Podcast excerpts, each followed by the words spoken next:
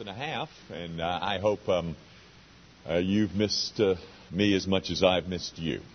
Um, I know you all remember exactly where we were in our study of the book of Romans, and so let's just pick up and go from there. Uh, we won't do that. In fact, I, I want to start uh, with a couple of uh, just introductory comments um, concerning Bible study. why have we come to study the Bible? Um, what, what is it that we're supposed to be accomplishing here? What to, what to benefit uh, is it from studying the Bible? Well, guys, there's a couple of things that I want to mention. Uh, there is a great pressure on um, on evangelical preachers these days to the, the pressure is for relevance. You know, you've got to be relevant. You've got to, you know, that's that's kind of the uh, the buzzword. Uh, you know, what's so you, you, you start talking about everything that is um, important to the individual consumer, like family and, and, and of course, guys, family is an important thing. You talk about um, uh, how to handle stress, and uh, you, you talk about um, um, what, how do you how you manage uh, your time. And uh, you know, we had one guy uh, on the staff go to a Bible study just recently, and the the uh, the whole thing was uh, the the speaker pulled out his daytimer and and uh, talked about how a Christian is to approach his daytimer. And, and you know, again, those all have places. Uh, the the issue, though, of course, is relevance. You got to be relevant, and and then right under relevance, you've got to have some kind of application. And and and application is a wonderful thing. I'm not trying to demean those, but guys, th- there is something even more important than being relevant, I think, and even application. And, and that's what I'd like to just mention as we resume our study of Romans chapter 8, um, here's, here's the. Um, uh, guys, I love to say it like this, but I'm not sure people understand it when I say it like this. And, and uh, of course, to connect with your audience is, is uh, uh, really important. You know, uh, if I speak and you don't hear, uh, you know, I haven't done very much by way of love, you know. Love means that the, the, the message has got to be conveyed in such a way that people can understand it. But why do, why do we want to know the Bible and what it says? Well, primarily, ladies and gentlemen, uh, not primarily, but it, it important is that truth is the stuff that helps us integrate with reality. Now that's, not, that's the, the, the clause that I'm not sure that communicates. Truth is the stuff that helps us integrate with reality gang, we we're living in in a, a. I mean, everybody's got a real life, you know. You got one, I got one. They all got different details. They all got different stresses and strains. But what is it that allows us to cope with reality and and rightly interpret it? It's truth. You know, guys, um, when you when you do funerals, uh, and I, I do my share. I, I, I probably don't do as many as some because this is a fairly young congregation. But when you do funerals, um, uh, particularly when they're tragic ones, you hear this comment all the time. You hear things like, I don't know how non Christians handle uh, situations like these. And, you know, that's, that's true. I don't know what they think. I don't know how they integrate with the reality that, they, that's, that they're confronted with. There is tragedy in, in their midst. How do you think it through? Well, it's truth, ladies and gentlemen, that helps us integrate with reality. And, and by so doing, we can maintain a modicum of sanity. Um, so, primarily, the reason we study, guys, whether I apply it or whether it's relevant, really isn't the issue. It is truth that helps us integrate with reality, to interface with reality. You have reality that you face. How do you, how do you, how do you cope with it? Because, you know, it's pretty complex, is it not? Well, it's truth. Truth, guys, that helps you integrate with. The other thing that I would mention that's related to that is that ideas have consequences. If you are, if you are in possession of things that are false, it will invariably show up in some kind of mistake in your life. By the way, I mean, there's enough mistakes that we make and we have truth. You know? We, we choose wrongly and we know we shouldn't have chosen the way we chose. But we, but I, you know, the class, the, the illustration that, I, that comes to my mind is, You know, uh, back in 9 11, uh, when the terrorists uh, hit uh, all these places in the country, and, you know, it came to light um, that each one of those martyrs were promised. And, ladies and gentlemen, this is not. This is not uh, editorial hype. This is, this, is a, this is a fundamental promise of martyrdom for the, the Muslim. I forget the number, but that he is going to be rewarded with 71 virgins, you know, in, in this paradise that he gets. Well, you know, there's an idea, you know, and, and uh, for some it has a fair degree of winsomeness, does it not? Well, that idea led to a certain behavior that was absolutely catastrophic because ideas have consequences. What you think matters, ladies and gentlemen how you, how you wrestle and what the, the, the truth system that, that lies underneath you really makes a difference. So, because truth is the stuff that helps you integrate with reality, and the ideas that you possess uh, will ultimately have consequences, that's why we study the Bible. That's why it's so urgent that we know what God did say and what is truth, and, and on and on I could go. But ultimately, ladies and gentlemen, this is not time spent in a religious thing. This is time trying to discover what is the truth that will help me sort out reality and integrate with it properly. That's why we study. That's why you have Bible studies. I mean, you go three or four of them a week, I guess, you know, and, and uh, God bless you. but Guys, that's why this is important. Because your life is built on a truth system. You believe certain things. And as you, as because you do believe certain things, you act in certain ways. All of us do. And, and if we believe things that are not true, we're going to act wrongly. And so what, we, what we've come to do now is submit our minds and yield all over again to what God has said, and so that we can help sort it out again and, and you know get it right or get it better. I don't know that we're ever going to get it right, but we're going to move towards that place where we are properly and adequately and appropriately uh, integrating with the uh, demands and the stresses and the strains of reality. That's why we study the Bible. Uh, because we believe between these two covers is consummate truth. And it really matters. Whether I'm relevant or whether I give you an application. And, and by the way, I, I, I hope I can add this too. The goal is not to stuff you with more knowledge. That's not why we study the Bible, guys. We're trying to discover truth so that we can glorify God in the way that we integrate with reality. That's why we're here. That's why I'm here. I, I, I love truth, and I, I don't know that I live consistently with it, but I love it, and I know it's that thing that helps me um, wrestle through some of the things that I face, and that same thing is true for you, I'm sure. Okay, that's why we. Um, that's why we're back, um, you know, gathered again around this book to try and figure out what it says and and um, and adjust our lives accordingly. So let's go back to Romans chapter eight, and here's what I'd like to do as we begin. Um, um, I'd like to uh, just really, I'd like to read the first eight verses because that's what we covered in the entire fall, the first eight verses, and I think I can summarize it for you relatively fast, and then we'll we'll introduce something brand new uh, in verse nine because Paul does take us off into a different direction. Let me read the first eight verses though, and maybe this some of this will sound a bit familiar. I, I hope it will. Um, uh, we'll see. There is therefore now no condemnation to those who are in Christ Jesus, who do not walk according to the flesh, but according to the Spirit. For the law of the Spirit of life in Christ Jesus has made me free from the law of sin and death. For what the law could not do, in that it was weak through the flesh, God did. By sending his own Son in the likeness of sinful flesh on account of sin, he condemned sin in the flesh, that the righteous requirement of the law might be fulfilled in us who do not walk according to the flesh, but according to the Spirit. For those who live according to the flesh set their minds on the things of the flesh, but those who live according to the Spirit, the things of the Spirit. For to be carnally minded is death, and to be spiritually minded is life and peace. Because the carnal mind is enmity against God. For it is not subject to the law of God, nor indeed can be. So then, those who are in the flesh cannot please God.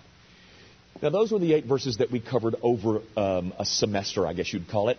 And um, let me remind you that the fundamental principle that Paul is trying to uh, convey is the one contained in verse 1. There is therefore now no condemnation to those who are in Christ Jesus. That's his fundamental premise. He wants us to work from the posture of security, ladies and gentlemen. There is nothing better, nothing better for the Christian than the sense that he is safe. Even though in the midst of his blowing it, even though in the midst of his uh, inconsistencies, he knows that those inconsistencies, uh, though grievous to him uh, and grievous to the Father, are not going to kick him out of the family. There is therefore now no condemnation to those who are in Christ Jesus. The rest of these verses uh, through, the verse, through verse 8, Paul is trying to give you a description of those who have a rightful claim to that peace. Uh, it's a great assurance. It's a great piece of um, uh, promise. No condemnation. But who has a right to claim that? Who has a, who has a right to, to, to draw deeply from that well and to drink its sweetness? Who is it? And so he describes those people. And you'll notice again and again, they, they don't walk according to the flesh, they walk according to the Spirit. Those people have minds, uh, the people who have no right to this promise are people who have minds that are, uh, that are carnal, that are fixed and, and, and, committed to the flesh, whereas those who do have a right to claim this are, are, have spiritual minds and on and on and on. So he gives you a description, particularly in verses 5 through 8. He compares and contrasts those who should be claiming it and those who have no right to claim it. Claim what? Claim that there's no condemnation for me. Those people are described for you in, with some broad strokes in those first eight verses. That's what those first eight verses are about.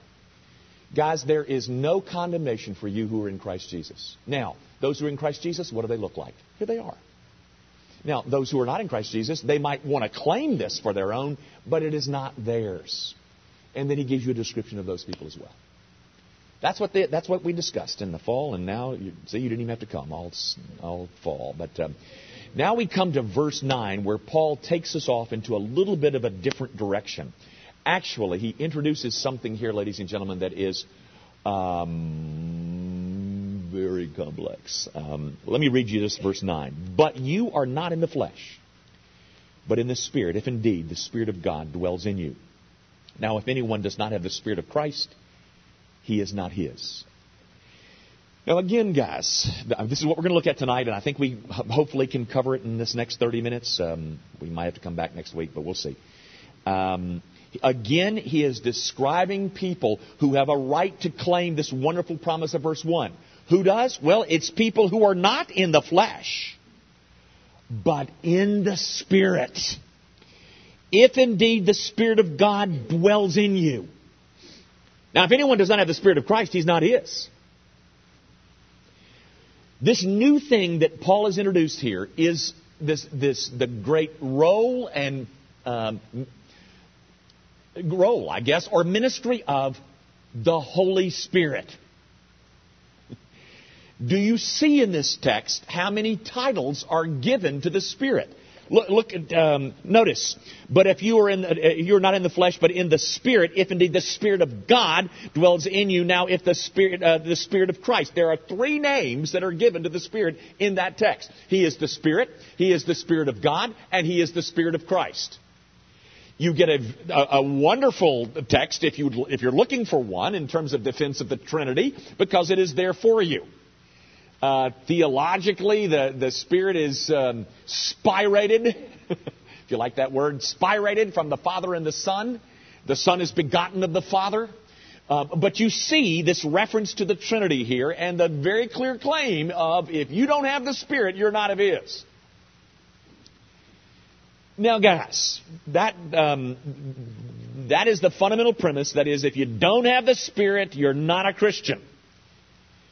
Without the Holy Spirit in a man, he is no Christian at all. To be a Christian means that you have the Spirit of Christ. Now, I guess we could pause at that and move on. I, am not going to, but I guess we could to simply broadly tell you if you don't have the Spirit of Christ, you're not a Christian.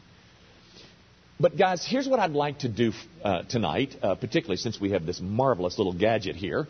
Um, Uh, this is called a smart board. Um, and I promise you, it's uh, smarter than you can ever imagine. Um, but, you know, I used to write on that board and people would complain, well, we can't see that over here, we can't see that over there, you don't write enough, you know, all that on and on. Well, now we, we, we have silenced the audience because this thing, I'm going to write on this little thing and it's going to flash up there.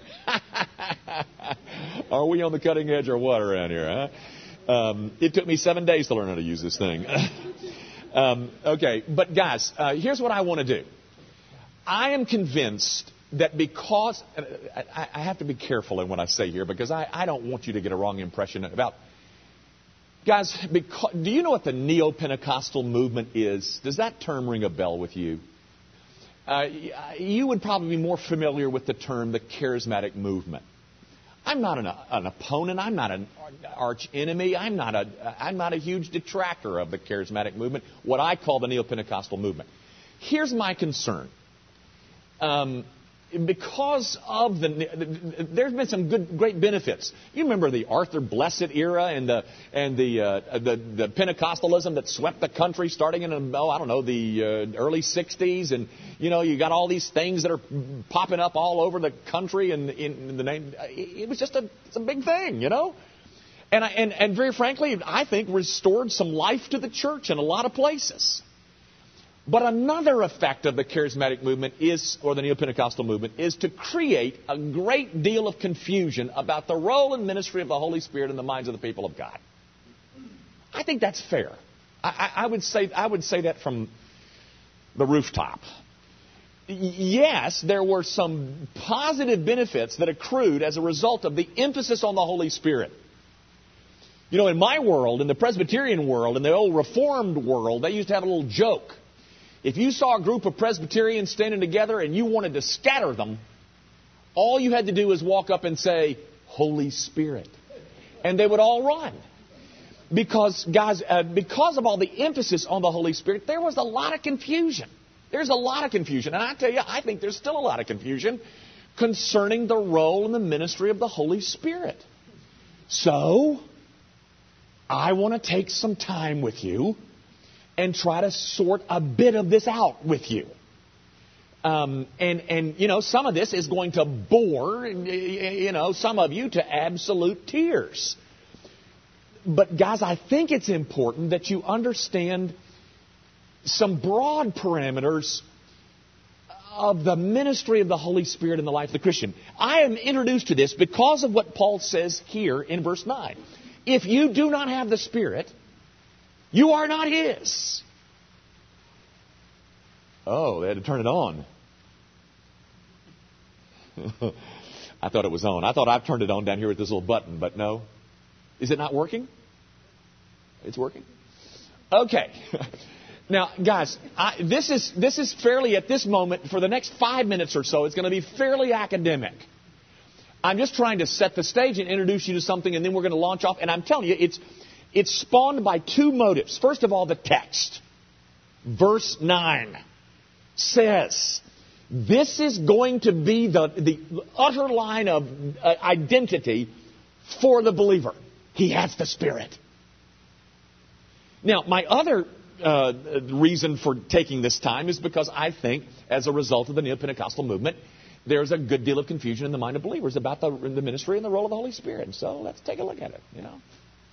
Okay, you know, um, next five minutes, pretty seminary ish. We have a course around here that we call an Introduction to Systematics. And many of you have taken that course in systematics, and, and I love to do it. It's, it's great fun. But, you know, I say in that course, um, I'm just going to give you you know, just the, the, the, the guts of uh, systematics, because I don't give you the whole thing.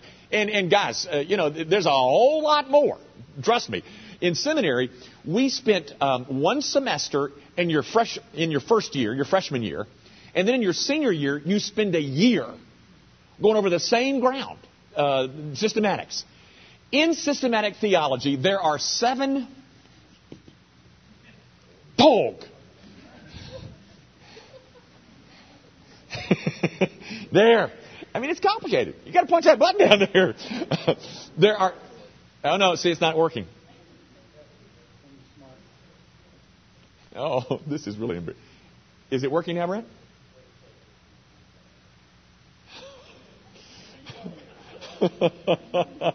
you guys have really disappointed me. we worked on this all afternoon. I mean, I,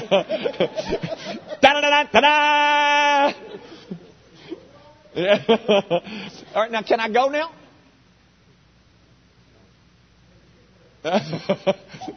oh no, you got to hit the other buttons. He's coming back. well, just forget it. you, yeah. Didn't we buy this from MCC? Does anybody know anybody from MCC around here?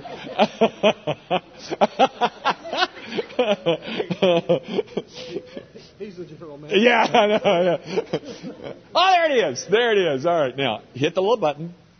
Hit the little button. Now, in systematics, there are. It's still not working.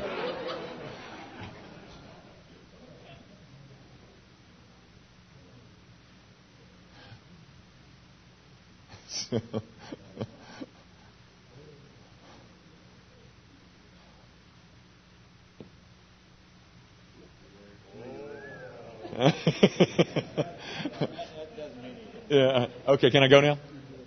All right. There we go. All right. All right. There are seven divisions. you can see that. You just can't read it. of systematics. All right. Seven divisions. And when it comes to putting together a system of theology, there are seven um, uh, categories that you have to cover. The first one is called the prolegomena. The prolegomena deals with things like um, ontology, uh, epistemology, um, uh, creation, uh, inspiration, that kind of thing. That's the, that's that's prolegomena. The second division has to do with um, anthropology. And I, I, you probably can figure out what that's all about. That has to do with the study of man, the a right understanding of what, how the Bible describes man and his condition. The third branch has to do with uh, theology, which is discussing God the Father. Now, guys, one of the things that's sloppy about us about us evangelicals is that we use this term God uh, very loosely. You can use the term God uh, to refer to the whole Trinity, or you can use the term God to refer to the first person of the Trinity. So you got to be careful. For instance, if I prayed on Sunday morning, I thank you, O God, that you died on the cross for me. Who did I refer to? Uh, the, the term God refers to the first person of the Trinity, and that's called patripassionism. God the Father didn't die on the cross for us. God the Son did. The third category of systematic theology has to do with theology, and that's the study of God the Father. Okay? Not the Trinity. Because the fourth branch of systematics is soteriology. That comes from a Greek word, the soter, uh, or Savior. So the fourth branch of, of, um, of um, uh, systematics has to do with God the Son. The fifth branch, um, pneumatology. Now, everybody knows what that is, don't you? Pneumatology? You know the Greek word pneuma, which is translated spirit? You know what a pneumatic tool is? This is the study of God the Holy Spirit, pneumatology. The other two, which aren't that, well, they are important too, is ecclesiology, which is the study of the church, and the seventh is eschatology, which is the study of last things. I do all of this, and that's the end of the boredom, because this is where we're going. We're going to talk about some pneumatology.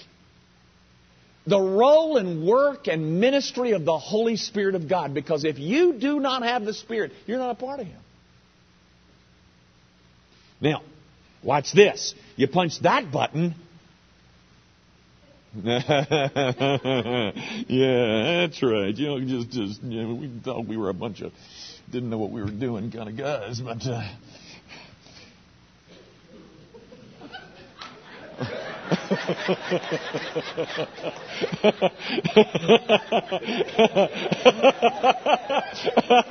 this is a fine tool. Watch this. Okay. Oh, this is ridiculous. okay, there we go. Oh, yeah. There we go. this should add about 30 minutes a week to our, uh, our study. okay, yeah, there we go. Thanks a lot, Brent, for buying me this baby, because, man, I really love this. Okay. Will it get better next week, I hope? Uh, all right, all right. So we're studying pneumatology. The, the, the role of the Holy Spirit in the life of the Christian. Now, guys, we could talk about this for hours. Hours. Trust me. But what I want to do is, is, is discuss his ministry under three broad headings. Um, the one, of course, these are, these are familiar terms. That dog. Ah, I forgot to hit the button. Oh. oh.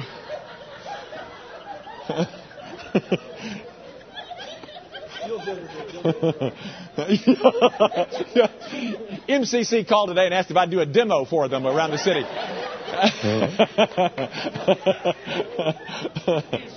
yeah, yeah. Oh, he's good, isn't he, boy? I love technology. You know, you've seen my Palm Pilot, haven't you? It's a desk calendar about that, but. Okay, um, three terms that we can use to summarize, and that's all we're doing, is summarizing the, the ministry of the Holy Spirit. The one is regeneration.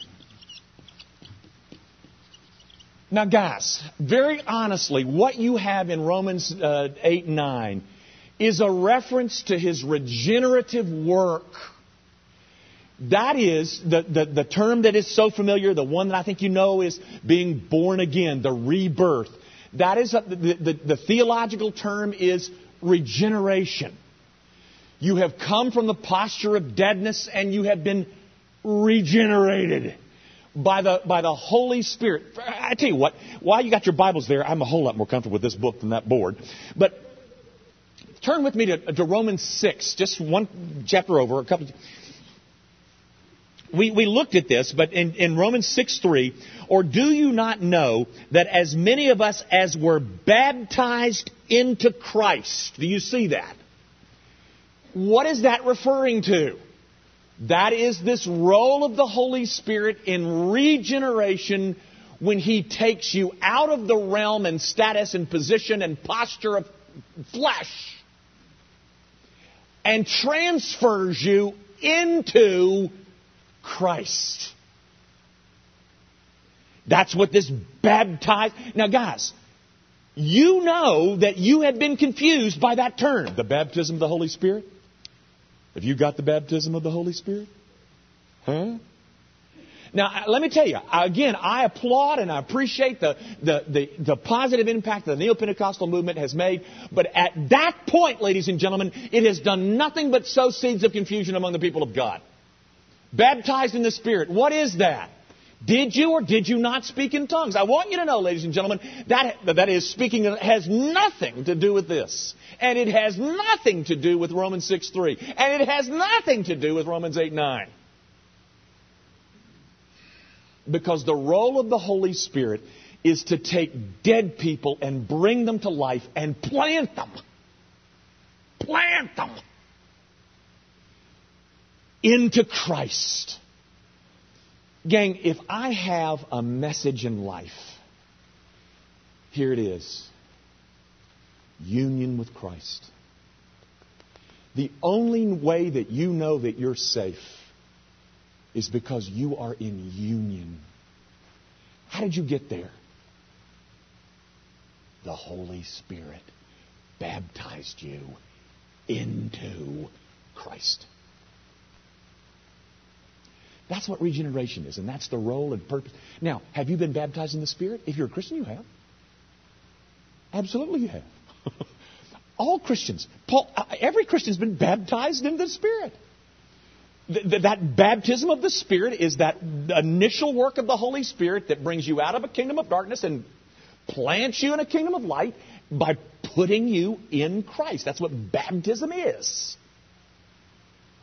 Okay? Now, before we move to the second one, and I'm not, I'm not sure we're going to have a whole lot of time, I want to show you something that's, I, I think, at least um,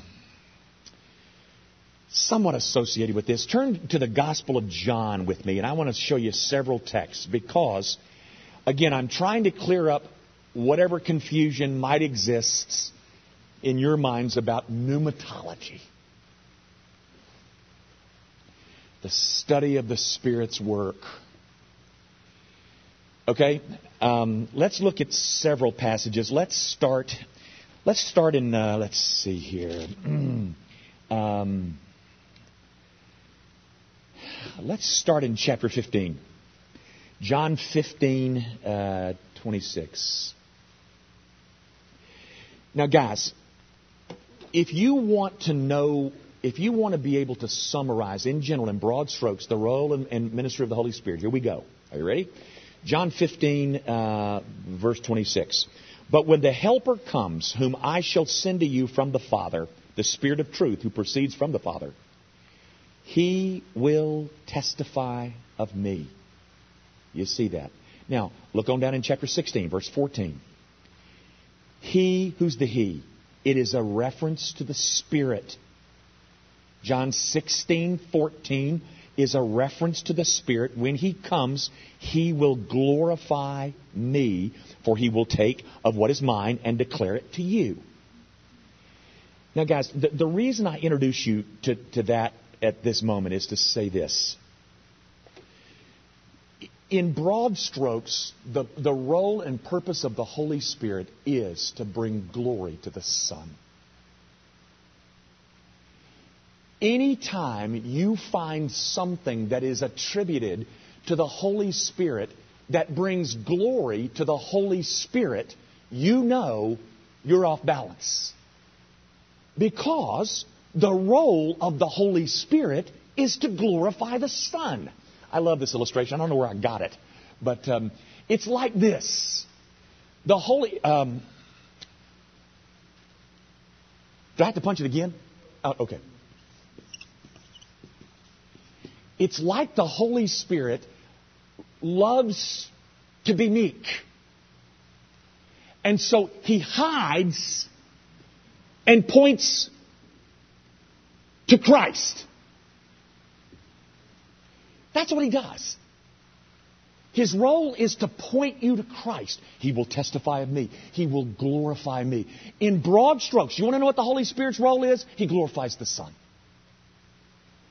That's it. So when your eyes and your focus is taken off of the Son and placed on something else, whether it be a preacher, or whether it be uh, some gift, some manifestation of the ecstatic. Oh, you, you're, you're off base. I mean, you're off. I mean, you're out of balance here because He has come, says the Lord Jesus. He's come to glorify me. That's going to be the end result of what He does. He's going to give glory to me. He has, he has taken up residence within the hearts of man and in this god awful planet of ours so that he can bring glory to the Son. And he does it in numerous ways. The first way he does it is, is in this act and this role of regeneration, where he takes dead people like us who love our sin. Do you remember? Do you remember back then? I mean, I do. I don't. I came to know Christ at age 22. So I still remember. Do you remember those days when certain things were important to you? And all of it, not all of a sudden, but over time now you look back and you think, who was that man? I mean, who, who was that 22 year old that was walking up and down the streets of Atlanta looking for a bar to go get drunk? Who was he? I don't know, I don't know who that was. Who was it that somehow worked in my soul that I saw how lost I was and how much in need of a Savior I was. And that was the Spirit. And at a certain juncture in my life, at a certain moment in time, He granted me, sovereignly granted me, some eyes to see things that I had never seen before. And the end result of that is that I landed in Christ. I got baptized by the Spirit. And you know what? There wasn't one tongue that I spoke in. Not a one. But I'm baptized in the Spirit, and I'm telling you, if you're a Christian tonight, so are you. You must not, you must not confuse that initial work of the, of the Spirit with the other works that He does. And there, there are some wonderful things that we'll have to talk about next week.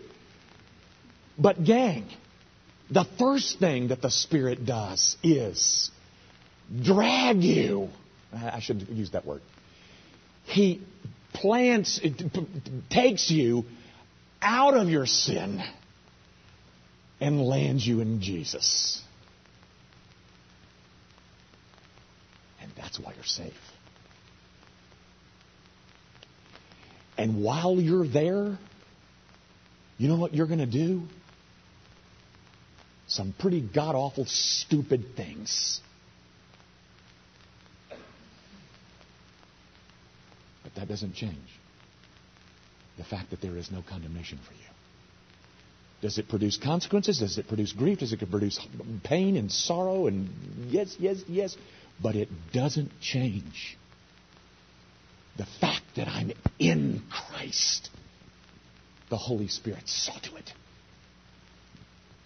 And he saw to it in this work that we call, you call it what you want. Well, no, no, that's not true. Call it, call it rebirth, call it being born again, but call it being born from above, call it regeneration.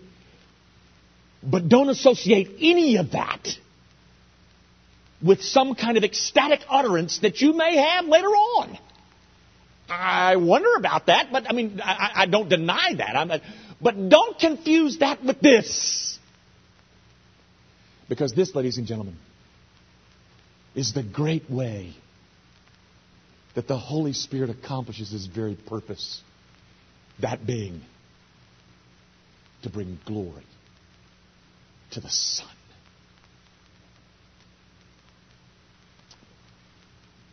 If you don't have that, you're, you're, you're no part of Him. That's what it means to live in the Spirit. Not that I moment, well, actually, I wish I did, but, I, you know, not that, that I am moment, but, but I am in.